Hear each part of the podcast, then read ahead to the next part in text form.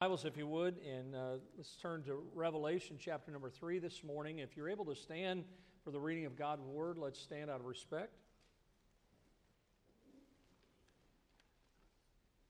If you've been here in the last couple weeks, or really maybe the last couple months, we've been going through what oftentimes is referred to as the letters to the seven churches in Asia Minor.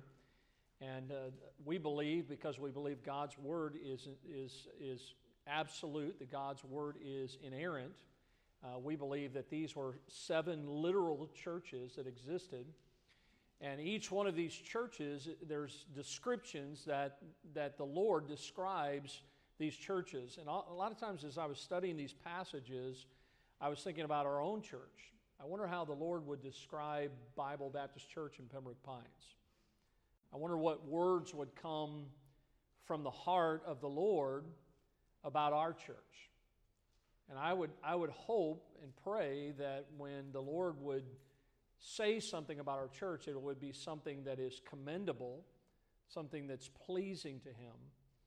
And as we've gone through these churches, there's been many things that the Lord has spoke out about, uh, some things spoke against, and there are some things that He's commended them for. And we come today to this last of these seven churches, to what's known as the Church of Laodicea.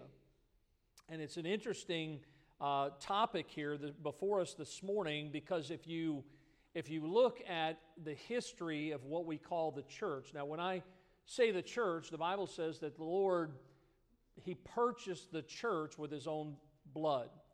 Acts 20 24 uh, Jesus died for the church. Well, what is the church? It's not a building, it's the people of God. It's those that are saved in Christ. If you're here today and you know the Lord Jesus Christ as your Savior, then you're a part of His church. Now, I believe that the Bible describes what is known as the local church. Uh, that would mean a, a local body of believers assembling together for the furtherance of the gospel. And so, therefore, we are the Bible Baptist Church in Pembroke Pines, Florida. As we look at these churches, they are described as, like last week, the church in Philadelphia. Today, it's the church of Laodicea.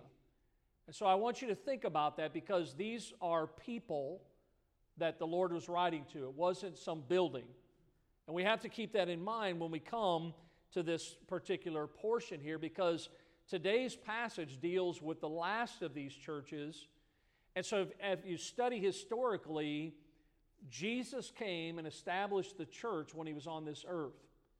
And as he established the church, the church has gone through different periods, and the church has looked various ways that is depicted through these churches. So, if this is the last of these churches, many believe that this church of Laodicea is describing the church present day. In other words, there's no more churches named after the church of Laodicea. And I believe with all my heart that this is descriptive of the church present day. Now, you may vary on that, that's okay, but I want you to see from the Word of God what He is saying to the church of Laodicea. Look what it says in verse 14 of Revelation 3 Under the angel of the church of the Laodiceans, write, These things saith the Amen the faithful and true witness, the beginning of the creation of God. I know thy works, that thou art neither cold nor hot. I would thou wert cold or hot. So then, because thou art lukewarm and neither cold nor hot, I will spew thee out of my mouth. Because thou sayest, I am rich and increase with goods and have need of nothing, and knowest not that thou art wretched and miserable and poor and blind and naked. I counsel thee to buy of me gold tried in the fire, that thou mayest be rich, and white raiment, that thou mayest be clothed, and that the shame of thy nakedness do not appear. And anoint thine eyes with eye salve, that thou mayest seest. As many as I love, I rebuke and chasten. Because it says here, Be zealous, therefore and repent. Behold, I stand at the door and knock. If any man hear my voice and open the door, I will come into him and will sup with him, and he with me. To him that overcometh, will I grant to sit with me in my throne, even as I also overcame and am set down with my Father in his throne. He that hath an ear, let him hear what the Spirit saith unto the churches. Now, that phrase there in that last verse is what we have seen repeated in each one of these letters to these churches. And again, the Bible says, He that hath an ear, let him hear what the Spirit saith. And what we need to do, as I mentioned last week, is to hear what is God saying to us today. God has preserved His word to our generation that we might learn something from what's happened at the church of Laodicea. And shall we pray? Lord, thank you. Thank you for giving us your word. Thank you for loving us. Thank you for being patient with us. We're thankful that you're long suffering with us.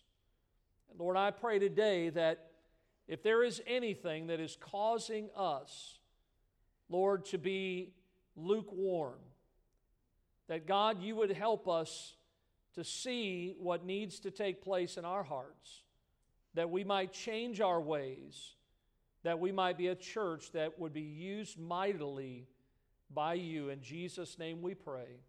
Amen. You may be seated. Thank you for standing and for the reading of God's Word. Now, you know, I enjoy a nice, hot shower. I, like getting up in the morning and going into the bathroom and turning the water on and having a nice hot shower. Now, I don't understand, and maybe it's because I didn't serve in the military, but my father in law does something that's called a military shower. He turns the water on, gets wet, turns the water off, soaps up. Turns the water back on, rinses off, turns the water back off. That's not how you get a shower. You know, you get in the shower, you want to get in there. A shower just, it, it invigorates you, it just brings you alive, it, it gives you energy. But, you know, in all the houses I've ever lived in, I've never seen a, a, a shower or a bathroom sink or a kitchen sink that had a cold faucet and a hot faucet and a lukewarm faucet. I mean, if you leave the hot water on long enough, eventually that hot water heater is going to run out to where it's going to become warm and it eventually become cold. And I've seen Christians over the years that used to be on fire for God. I mean, boy, I tell you, you get around them and it's just like, you know, they're, they're just foaming at the mouth to talk about the Lord. They're so excited about how the Lord saved them and how God's working in their life and how they want to tell everybody about the Lord Jesus Christ and invite them to church. And they're excited about everything about God. But then something happens. They become kind of complacent. They no longer want to talk about the Lord the way they used to. Uh, they've been saved now for so many years that they're no longer hot They've just kind of become cold. Now, I've been around a lot of people and I've seen people very on fire for God, and I've seen people that are very cold. But it's interesting how the Lord describes this church, and I want you to look back at what he says here in verse number 15. He says again, I know thy works. He knows everything about the church. He says, Thou art neither cold nor hot. And notice the statement I would thou wert cold or hot, so that because thou art lukewarm, neither cold nor hot, I will spew thee out of my mouth.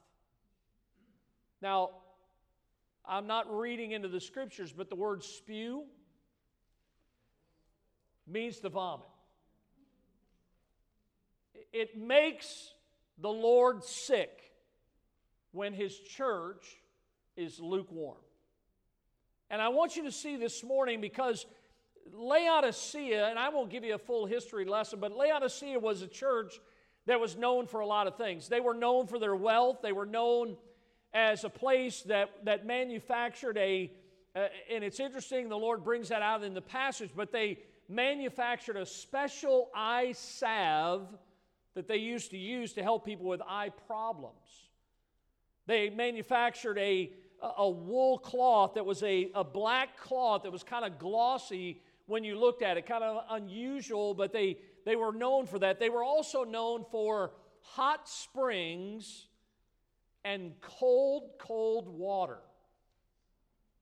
They had hot springs where people could go. They used them for baths, they used them for medicinal purposes. But they were also known for if you wanted a, a cold, refreshing drink of water, Laodicea had cold, cold water. Now, here in this passage, we also know that it was well known because it was to this church that the Lord Jesus Christ himself presented himself to. And it's interesting how he described himself. He calls himself the Amen. Now, if you look back in the Old Testament, that's a phrase that is a title used for God Himself. Isaiah said it this way in Isaiah 65 that he who blesseth himself in the earth shall bless himself in the God of truth, and he that sweareth in the earth shall swear by the God of truth.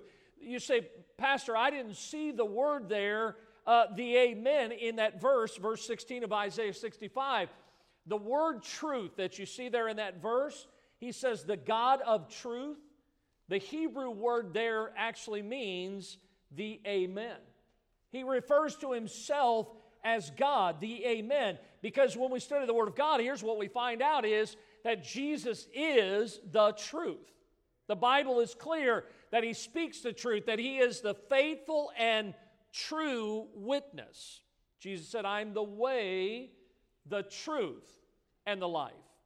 And so Jesus is the truth. He's coming to this church, and it's interesting as Jesus, the truth comes to them, he saved this particular church for the last of all. And the reality is, he saved the worst for the last. He comes and he writes this letter, very sad letter, very disturbing out of all the churches. And I think it's one that many can identify with I think it's a picture of the last days. Look what Paul wrote in 2 Timothy 3. This know also that in the last days, and many people believe we're living in those days, that perilous times shall come. Now look at the description God describes of the last days, and let's see if it sounds like the day we're living in. Men shall be lovers of their own selves, covetous, boasters, proud, blasphemers, disobedient to parents unthankful, unholy, without natural affection, truce breakers, false accusers, incontinent, fierce, despisers of those that do what? Good. Traitors, heady, high minded, lovers of pleasures more than lovers of God, having a form of godliness but denying the power thereof. And notice the admonition from the Word of God from such do what? Turn away. Now, when you study the Word of God, here's some, some alarming statistics. And I want you to think about these because in this day and hour that we're living in, they, they, they've actually asked Christians these questions Do you believe in the virgin birth of Jesus Christ?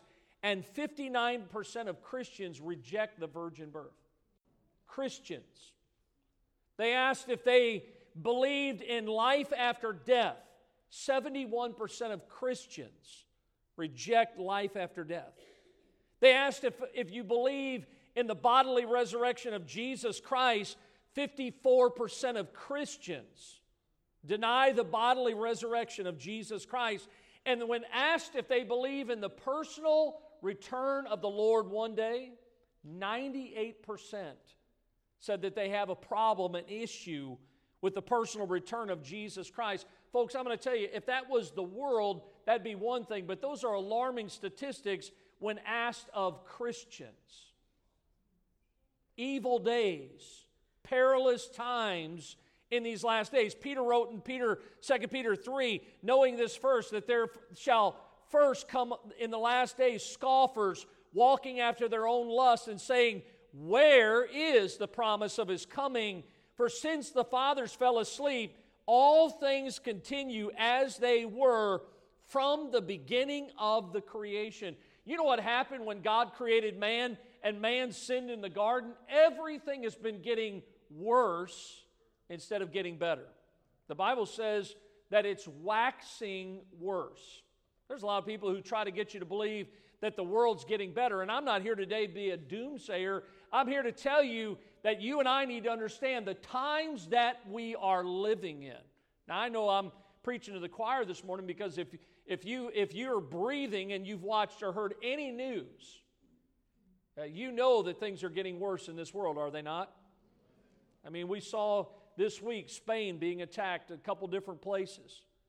Every time you turn around, there's some type of terrorism, there's some type of assault against Bible believing Christians in this world. And, and the Bible says again, they're despisers of those that are good. I mean, people who are trying to do good things are being ridiculed today because of their faith in Christ. See, when you think about this church in Laodicea, and it's descriptive of the church in the present day, I think we'll see this morning from this passage some things that this church of Laodicea lost. Things that I'm afraid that churches across our nation are losing. And I want you to see, first of all, this morning, that they had lost their vision. They had lost their vision. The word vision doesn't necessarily mean eyesight. When you find it in the Word of God, without vision, the people what? Perish. It's talking more about the Word of God. When there is no Bible, when there's no Word of God, we find that people lose their way. We've seen this going on in the United States of America for many, many years, but here in Laodicea, we find that because they lost their vision, notice they were unable to see their need. A lukewarm Christian becomes comfortable. Uh, they, they no longer go to the altar at the invitation. They, they're just happy to be in church, but don't ask me to do something. And they did not realize that they had a need. Look, whenever I go out, here's what I find is that people order or drink two different kinds of drinks. They either want something that's hot, hot, or cold, cold. Now, you know, I, I've never been a hot drinker because, uh, number one, I don't drink coffee, and number two, I don't like to burn the roof of my mouth. I, I don't know how coffee drinkers do it other than the fact that they've scalded themselves so many times that it doesn't bother them anymore. I see people take some of the hottest coffee and just start drinking away like it's nothing. Now, I honestly prefer cold drinks, is what I prefer. Now, I'll drink hot chocolate, but again, I'm kind of a sissy. I don't even like it super hot, you know? I let it sit there for a while so I can drink it. But look, the Lord says, Look, I would rather you be hot are cold and not be lukewarm. Because something that is lukewarm, he says, will make me sick. Listen to this every year, between 60,000 and 200,000 people, this is true, will die from a medical condition, maybe you've heard of it, called deep vein thrombosis. Usually it occurs in a person's legs where blood has pooled, allowing a blood clot to form. Once that blood clot forms, the danger is that the clot might circulate to the lungs or brain where it can cause respiratory failure or a stroke. The tragic thing about DVT is that they are not caused by irresponsible behavior. They are simply caused by being inactive. Now, think about this because simply sitting around, laying down too long, oftentimes these clots would form. And what happens in a church is a church that used to be on fire and used to be involved in the work of God has just gotten complacent. They just want to sit around and do nothing. Hey, I'm saved. I know I'm saved. According to the Word of God, I have eternal life. Listen, God saved us and left us here to serve Him. God wants us to do something. The Bible says in 1 John 1 8, if we say that we have no sin, we deceive ourselves and the truth is not in us. The church in Laodicea was unable to see their need. Many times people are sick and they don't realize it, they can't see it, but today the church is sick. I want you to see the second thing about them. They were not only unable to see their need, they were unwilling to face the truth. Now, listen, I, I, I know sometimes it's hard to come to grips with things. I'm not looking forward to getting old. By the way, I'm still a young pastor, all right? I, am not looking forward to getting old. But I remember, uh, I don't know how many years ago, was my, my own mother who had a driver's license realized that I guess some things were going on in her life, and she came to the place. Nobody told her, nobody made her, nobody forced her. My mother surrendered her driver's license on her own.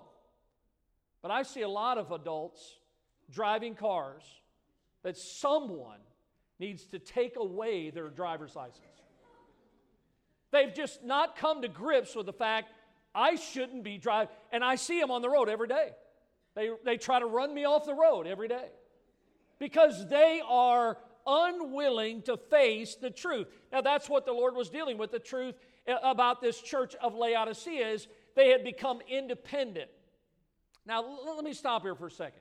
Some of you may not, like I did, may not come from the same background that our church comes, is, but we call ourselves an independent Baptist church. Now, sometimes people don't understand that description of our church. Number one, it's from the Word of God, and what it means is the Bible says in Colossians 1 that Christ is the head of the church. We don't belong to a denominational headquarters. We don't belong to some cooperative program. We are the Lord's church. This is His church.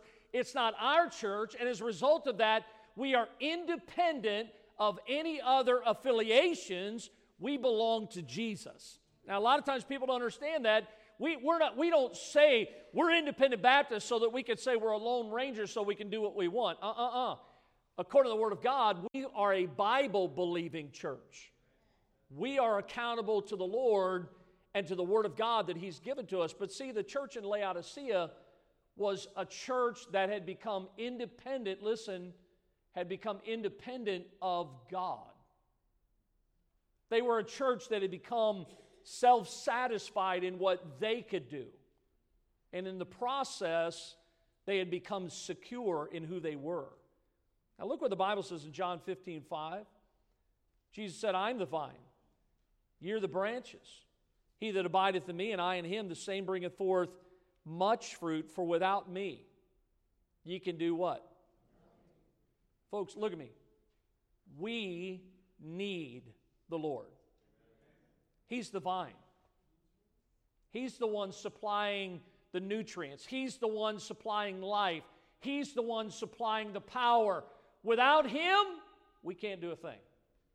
And this church thought, and it got to the place where they, they thought that they didn't need the Lord. And there's a lot of churches today, if you want to call them that, even in our area, that are having services. But unless they've got God's holy word open, unless God's word is going forth in those services, unless God is being exalted in those services, nothing in those services is pleasing to the Lord. That's the same thing that was happening here. I want you to look at what the Bible says here. Notice back in chapter 3, look at verse number uh, 14. And I want you to see what I saw the other day when I began studying. Look at verse number 14. Under the angel of the church of the Laodiceans. Everybody see those words? Now, notice the prepositional phrase. I, I, guess I'm a little bit fanatical when it comes to every word in the Bible because God's promised to bless every jot and tittle, every dotting of the I, every crossing of the T. And listen, some of the some of the words that got me years ago when I started studying the Bible were even prepositions.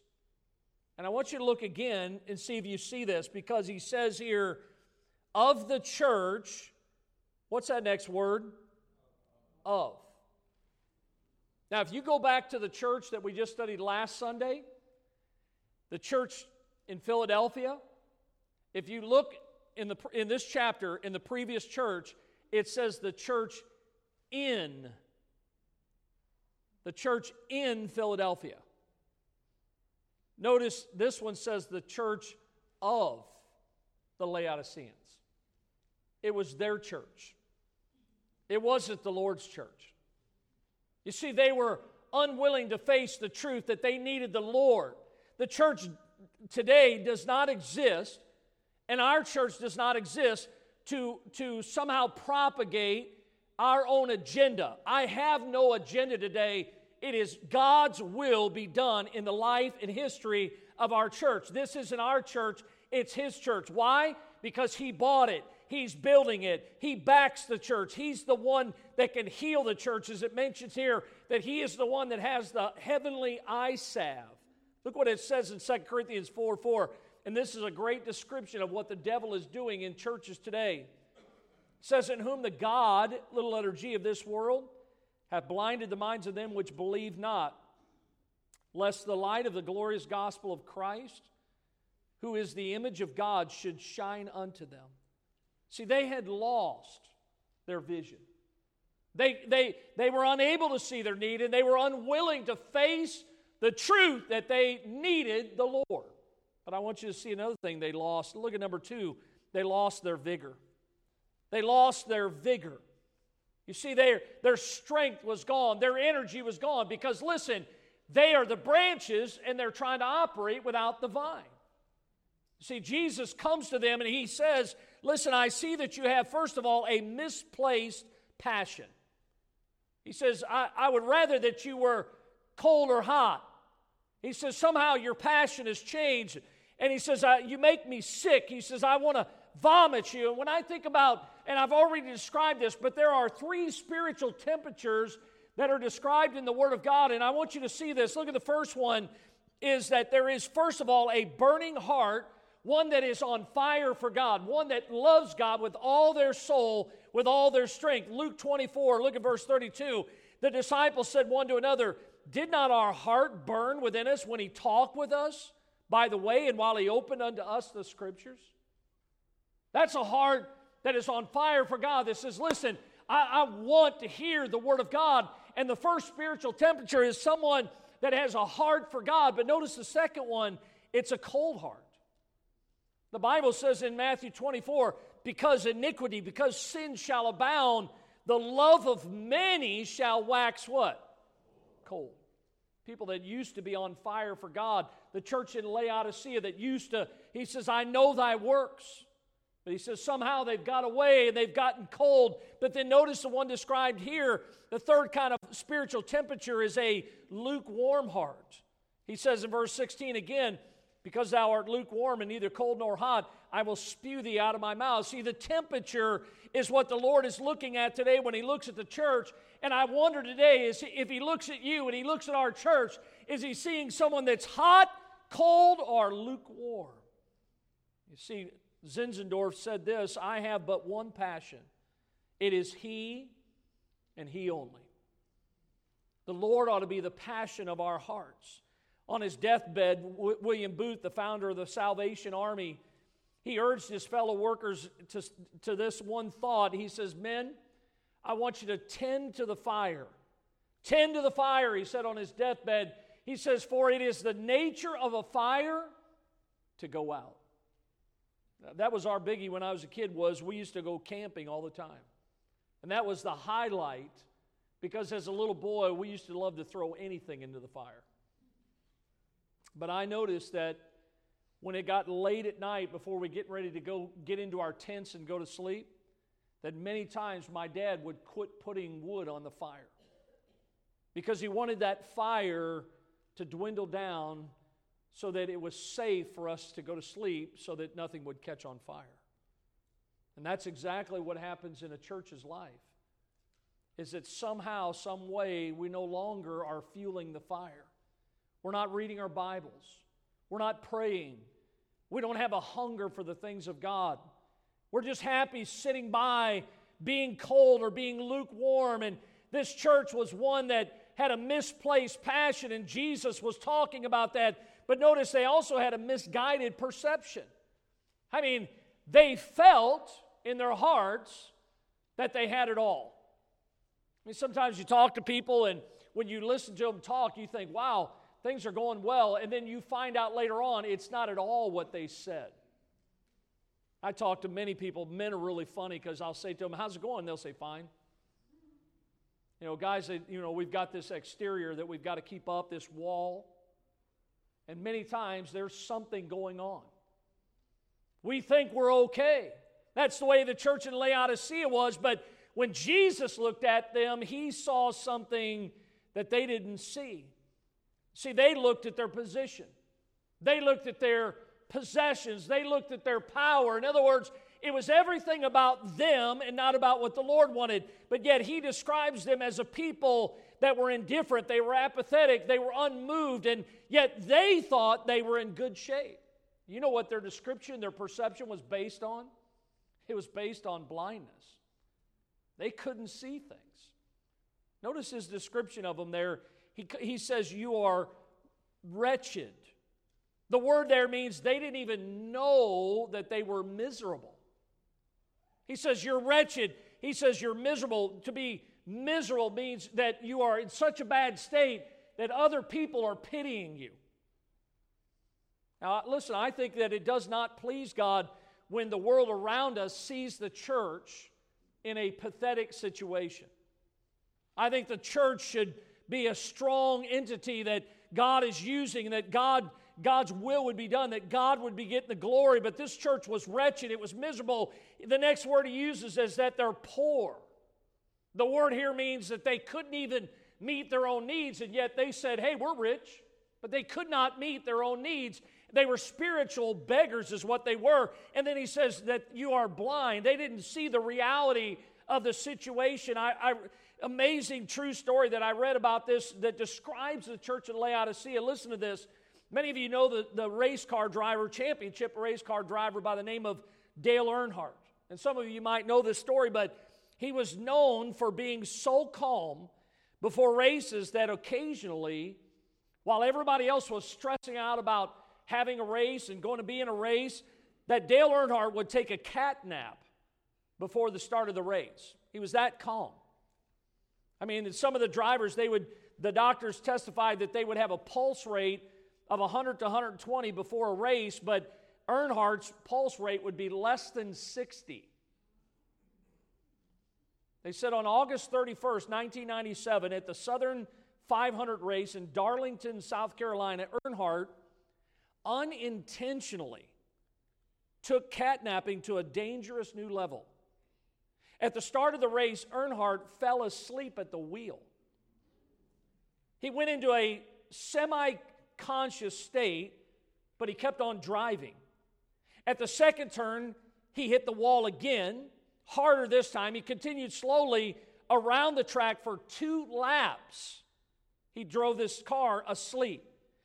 Looking for his pit stop, when he finally came to, he was unable to find it. Finally, he pulled off the track. Later, he would say that he remembered nothing, didn't remember the incident at all. 16 doctors examined Dale Earnhardt to find out what had happened. They found nothing definite, but they didn't think the problem would reoccur, and so they cleared Earnhardt to continue racing. Frightening but true, it is possible for a while to drive over 100 miles an hour and yet be asleep. In the same way, we can be busy racing through our lives with our eyes open, our hands on the wheel, our foot to the floor, yet spiritually asleep. And can I tell you that just like the church in Laodicea, sooner or later, though the trouble will begin. And that's what was going on is, is that they had come to a place where their passion was misplaced, their perception was misguided because they had lost their vigor. But notice another thing they lost they lost their values. Now we know what the Bible says. Jesus instructed us in Matthew 6 lay not up for yourselves treasures upon earth I hope you're not filling your bank account and filling your barns because Jesus said that we need to lay up for ourselves treasures in heaven where neither moth nor rust doth corrupt, where the thieves do not break through nor steal. Where your treasure is, there will your heart be also. See, biblical values oftentimes are ignored. And when a church or a people uh, ignore those values, here's what's going to happen is there will be a decline in that church, in those people. Let me give you an example. Since the Bible was removed, and by the way, I can easily remember this, in public schools in America, it was the year I was born. They took Bible and prayer out of the schools. They thought that was a good thing. Can I give you true facts? Five developments that have happened since they removed the Bible, God's Word, from school. First of all, academic achievement has plummeted. That includes SAT scores. Second thing that has happened and developed is there's been an increase rate of out of wedlock births. The third development is there's been an increase in illegal drug use. The fourth thing is an increase in juvenile crime. And the fifth thing is a deterioration of, the, of school behavior itself. You see, back when the decision was made June 25, 1962, by our Supreme Court of the United States to remove Bible and prayer from the public school system, that may have been the worst spiritually significant event in the history of our nation over the course of the last 55 years. And like Laodicea, we too, as a people, as a nation, have lost our values. And folks, we've got to get back to the Bible. We've got to get back to what God has said for His church in the Word of God. And they had lost their values. Notice, fourthly, they lost their vesture. The Bible says here in verse number 17, because thou sayest, I am rich and increase with goods and have need of nothing, and knowest not that thou art uh, wretched and miserable and poor and naked, uh, blind and naked. Notice they are naked. He says, I counsel thee to buy of me gold tried in the fire, that thou mayest be rich, and notice white raiment, that thou mayest be clothed, that the shame of thy nakedness do not appear. Jesus is inviting the church of Laodicea, he's inviting us today to adorn ourselves in spiritual garment. He is inviting us to come to him. Listen, if you are not saved today, I can't make it any more clear that Jesus is inviting you to come to him today. You see, they were naked and lost in their sins, but I love what Jesus does here in his grace and mercy. He says, If you come to me, I will clothe you in robes of righteousness. Now, the Bible says our righteousness, ours, is as filthy rags. But I'm glad that Jesus' righteousness is placed on my account today. That when God looks at me, he does not see my sin, but he sees the righteousness of his own dear son. Isaiah spoke of this in Isaiah 61:10. I will greatly rejoice in the Lord. My soul shall be joyful in my God, for he hath clothed me with the garments of salvation. He hath covered me with the robe of righteousness as a bridegroom decketh himself with ornaments as in a bride adorneth herself with her jewels. He says, Look, if you come to me, I will adorn you with these robes of righteousness. But listen, if they will not come to him, notice verse 19. As many as I love, I rebuke and chasten. Be zealous, therefore, and repent. Now, folks, listen, the church of Laodicea according to Jesus, was naked. It was, it was without righteousness. They were unsaved people. And notice, in their nakedness, what does He offer to them? He offers His compassion. I, I love the Lord Jesus. He says, As many as I love, no matter how they treated Him, no matter how indifferent they were to Him, He still loved them. He still loves us. God never writes someone off. He compassionately calls to them. He continued to love them even though they didn't love him. Does that remind you of what John wrote in John 1:11? He came to his own and his own received him not. I, I look at Luke 17, 25, the, but first must he, Jesus, suffer many things.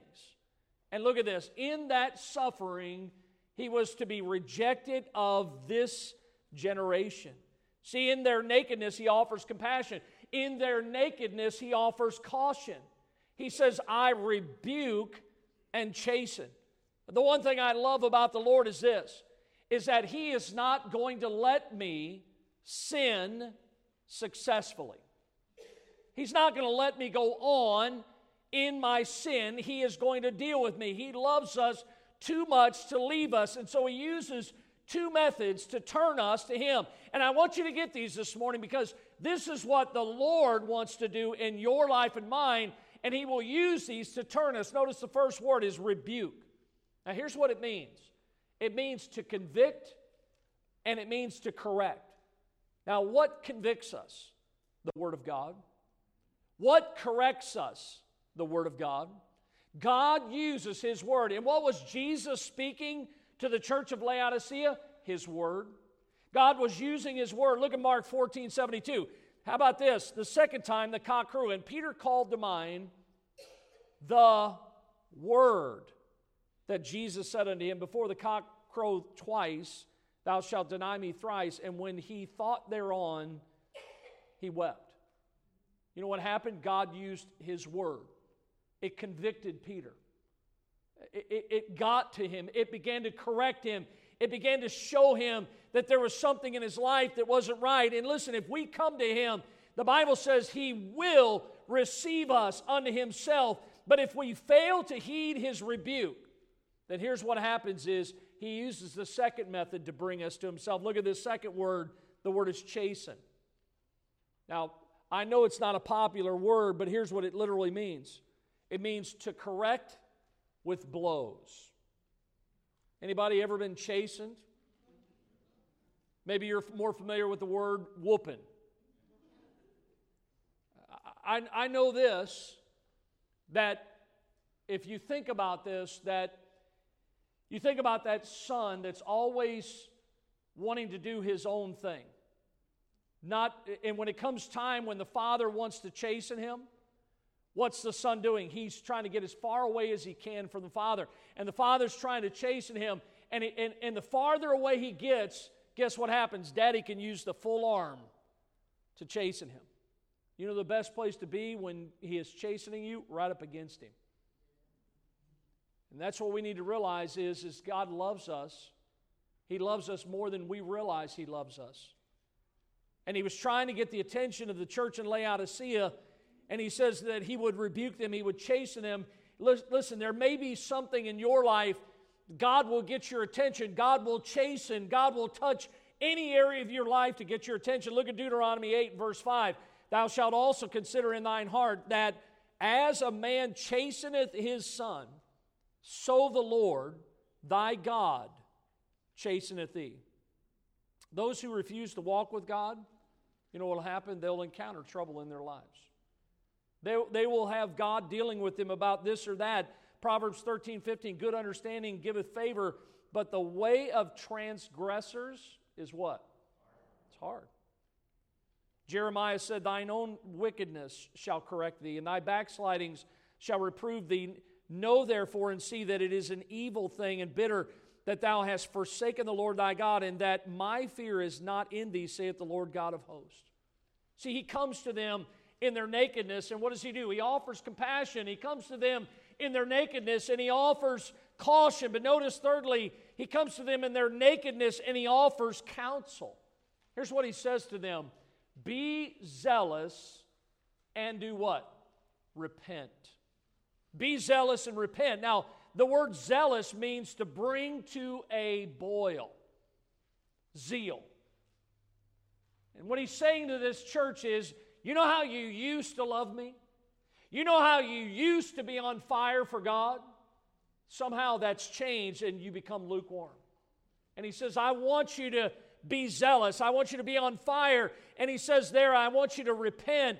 To repent means to change the mind and it results in a change of direction. We, this morning, like the church in Laodicea, we need to hear what the Lord is saying to the church and we need to heed what God is saying. We need to be on fire for God. We need to have a heart that is aflame for the Lord. Look what George Washington said about this matter of being on fire. He said, Labor to keep alive in your breast that little spark of celestial fire called conscience.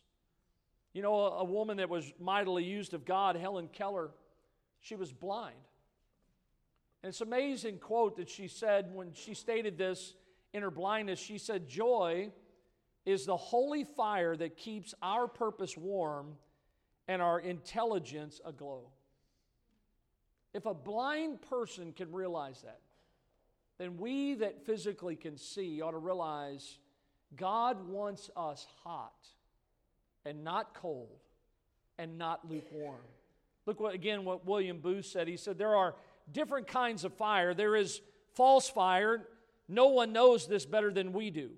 But we are not such fools as to refuse good banknotes because they are false ones in circulation.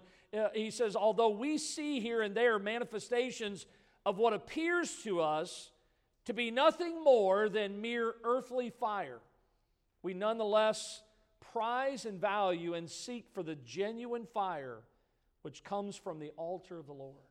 Did you hear what Booth said? We should seek the genuine fire, not false fire. And he says, You know where that fire comes from? The Old Testament described it. It comes from the altar of the Lord. Now, when I look at this letter and I see his writing to the church in Laodicea, they had lost some things.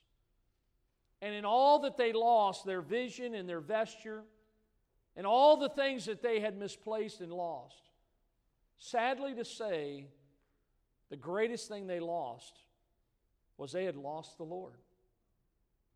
You see this here, how the, the truth comes out that Jesus himself had been evicted from his own church.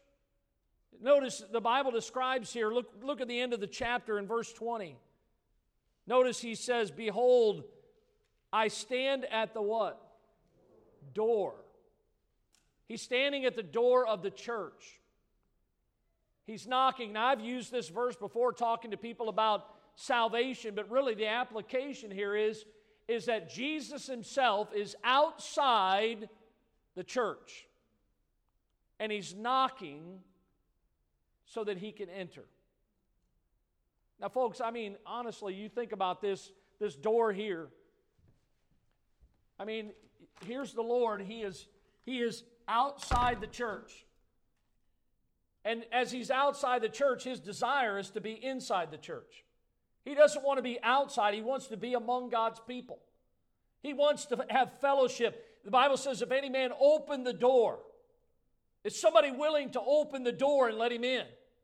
Because the one thing that you find is he's knocking. He wants to come in. I want to come into the church. It's my church. I bought the church. I gave my blood for the church. Open the door so I can come into the church. But how many churches today he's not been invited? The one thing about the Lord that I find is, is that he will not force himself in. This door is an interesting door because there's no handle on the outside. The only handle's on the inside. That means someone on the inside has to open the door to let him in. And he said that if you open the door, I will come into him and will sup with him and he with me. Now, we have strange eating habits here in America. It's called we eat too much. But I studied it out that back in the time that the Lord Jesus was on this earth, they had three meals that they ate, three big meals. And what they would do is they would eat a big breakfast. They would eat a smaller meal for lunch. And dinner actually was a lighter meal that was really more designed as a time of fellowship. It was a time to get together and sit around the family table. And we've gotten away from that in our country. Families don't sit around the table, families don't enjoy hearing about how their day went. How'd your work go today? How'd school go today? Did you learn anything new? And he says right here, he says, I will come in and I will sup with you. Now, look, you cannot blame your dry spiritual condition on the church and on other people. The only thing that you need to do is to go to the door and open the door and let him in. And he says, I will come in. and I will sup with him, and he with me. Now, folks, how sad it is that he's standing outside of the church that he paid for, that he loves, that he bought, and that he's building. I want to be a part of a church that cares. The question today is Are you a lukewarm Christian? Are you lost? They were not, they did not have robes of righteousness. And Jesus was speaking to them. He loved them, even the way that they were indifferent to him. Vance Havner said a halfway Christian works both sides of the street. He's religious because it helps him in business and it gives him a self righteous satisfaction. But he has no intention, listen, no intention of making Jesus Lord of his life. Yet our Lord said he would rather a man be cold, utterly without profession to be a Christian, rather than medium, lukewarm, moderate. The question this morning is Are you saved? And if you are saved, are you hot? Are you cold? Or are you lukewarm? Let's bow our heads this morning. As the Lord's speaking to this church, in your own life, is the Lord a part of it? Is Jesus in your heart? Have you made time to invite Him in? If you're saved, do you have fellowship with Him every day? Do you spend that sweet time with Him every day? You see, this morning, the reality is, is that if you are not saved, you will not even spend eternity with Him. But the Bible says God is not willing that any would perish, but all would come to repentance. Oh, this last letter that he wrote. Yes, there was a lot of things that the Lord was not pleased with, but you can still see that even in their condition, he loved them. No matter where you are today, God loves you. And let's come to the Lord today. If you need to be saved, if you need to come, maybe there's something in your life. Lord, thank you for this morning. I pray that you bless the invitation. In Jesus' name we pray. Amen. Would you